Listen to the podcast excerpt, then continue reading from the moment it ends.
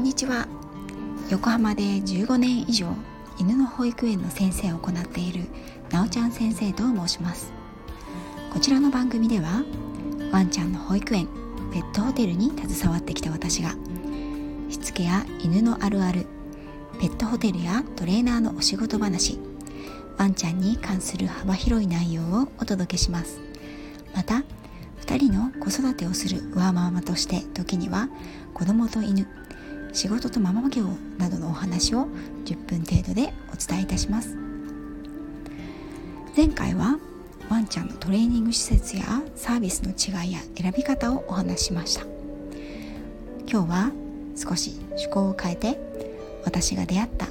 思い出の犬たちについてお話ししたいと思います。人生は人との出会いの連続ですよね。その中には自分の人生を変えるような出会いがあります。ワンちゃんとの出会いも一緒だと私は思います。私はお仕事柄たくさんの犬たちに出会ってきました。多分確実に500頭以上のワンちゃんと出会ってきたと思います。その中でも今回は私にとって思い出深い3頭のワンちゃんのお話です。最初のワンちゃんは自己紹介の中にも出てきた私の初代の愛犬ルーです。ルーは私が小学校3年生の時我が家にやってきました。小さい頃から動物が飼いたかったんですが猫を拾ってきたりハムスターを飼ったり金魚を飼ったりそうしてようやく犬を飼ってもらえることになったんですね。当時私は101匹ワンちゃんのモデルダルメシアンが欲しかったのですが保健所にいるワンちゃんたちはあなたが飼わなければ殺されちゃうのよと親に言われて保護犬を引き取ることにしたんです。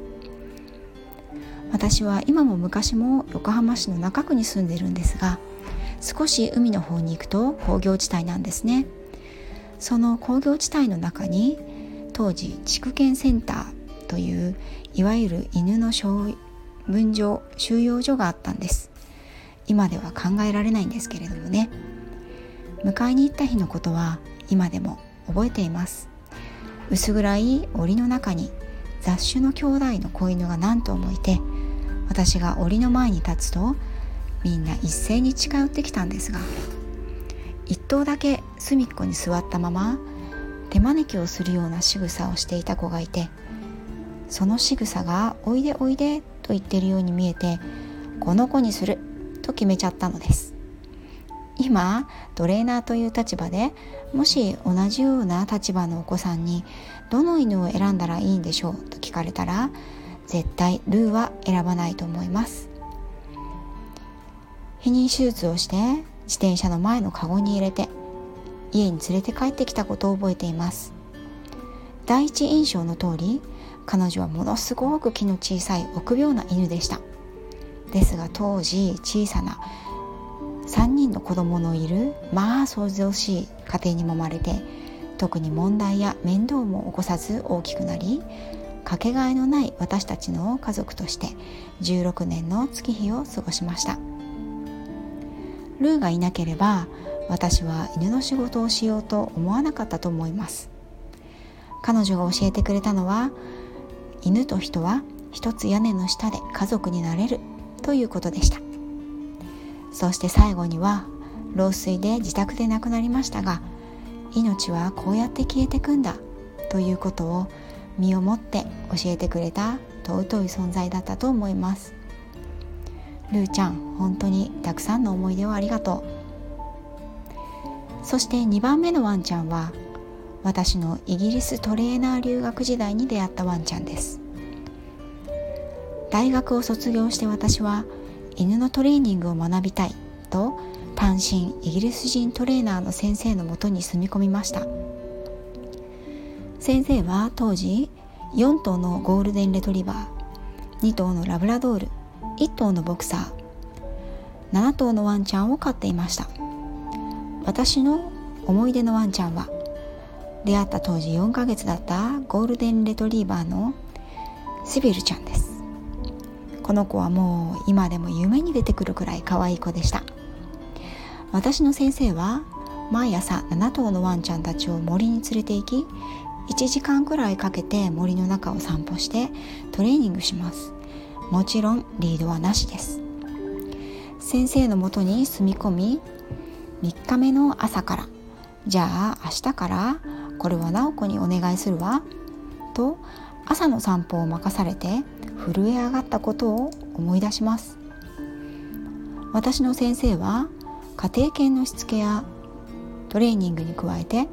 ガンドッグというドッグスポーツの先生でもありました。ガンドッグ聞き慣れない言葉ですよね。イギリスでは鳥や小動物を猟銃で撃ちそれを回収する役目を負う犬がいるんですがそのような犬たちをガンドッグと言います。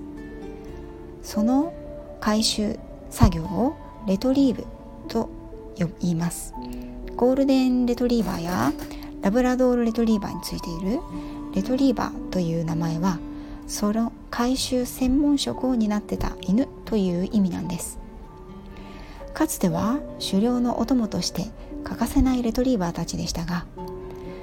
現在では狩猟のシーンはもちろんこの回収だけをスポーツ競技として楽しむ習慣がイギリスにはあります。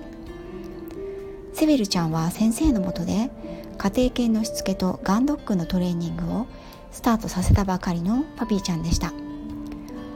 彼女と私は一緒に先生から教えを受けて成長したいわば仲間のような存在でした。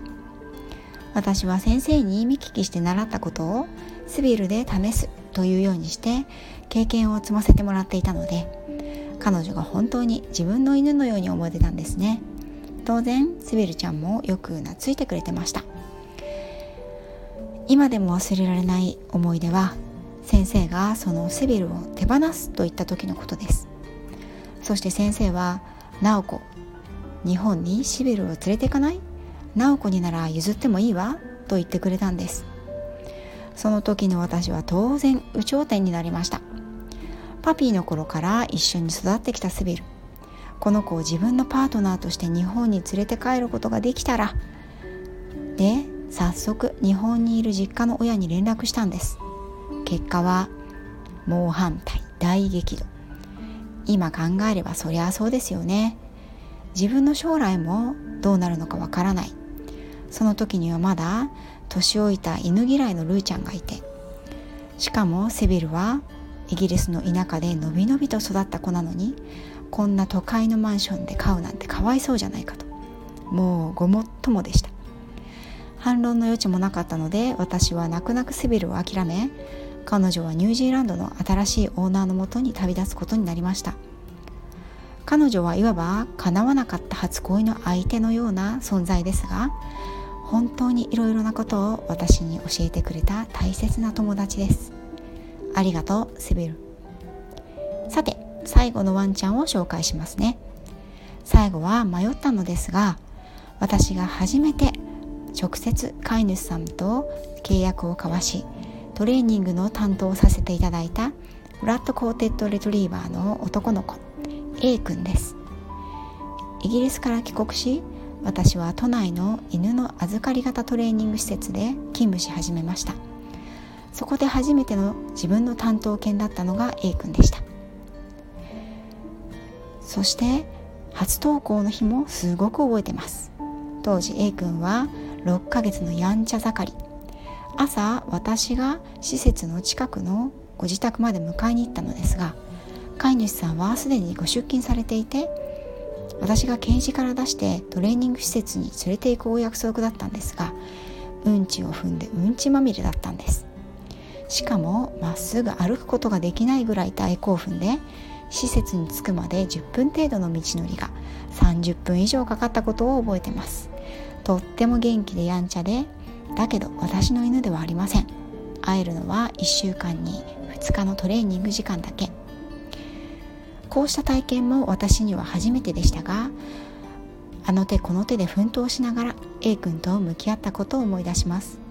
その子は私がその施設を退社してもしばらく通い続けてくれてみんなに愛されるワンちゃんになりました。そしてある時私が犬の幼稚園を横浜で始めてから一本の連絡が当時の先輩から入ったのです。それは A 君が亡くなった飼い主さんがもし連絡つくなら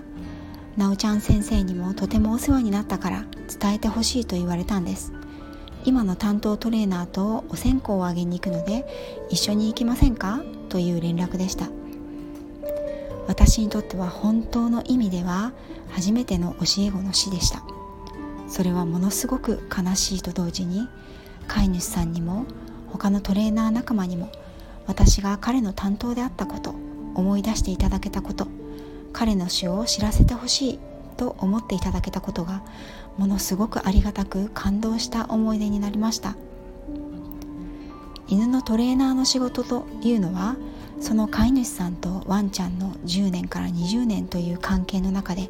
こんなにも記憶に残ることもある素晴らしいお仕事なんだと A 君の死を通してこの仕事の素晴らしさに改めて気がつきました。ワンちゃんと飼い主さんの一生に残るようなお仕事をしたい。A 君が私に気づかせてくれたことから私はそう思ってますますこの仕事が好きになったような気がします。ありがとう A 君。さて3頭の私の思い出の犬たちをご紹介しました。皆さんはどんなワンちゃんとどんな思い出がありますか？よかったらぜひコメントやレターで教えてくださいね。次回はクリスマスも近いということで愛犬が夢中になる。今年はクリスマスプレゼントのあげ方を一服一工夫してみようというテーマでお話ししたいと思います。あなたとワンちゃんの今日が輝けるものでありますように。最後までお聴きいただきありがとうございました。また次回もどうぞよろしくお願いいたします。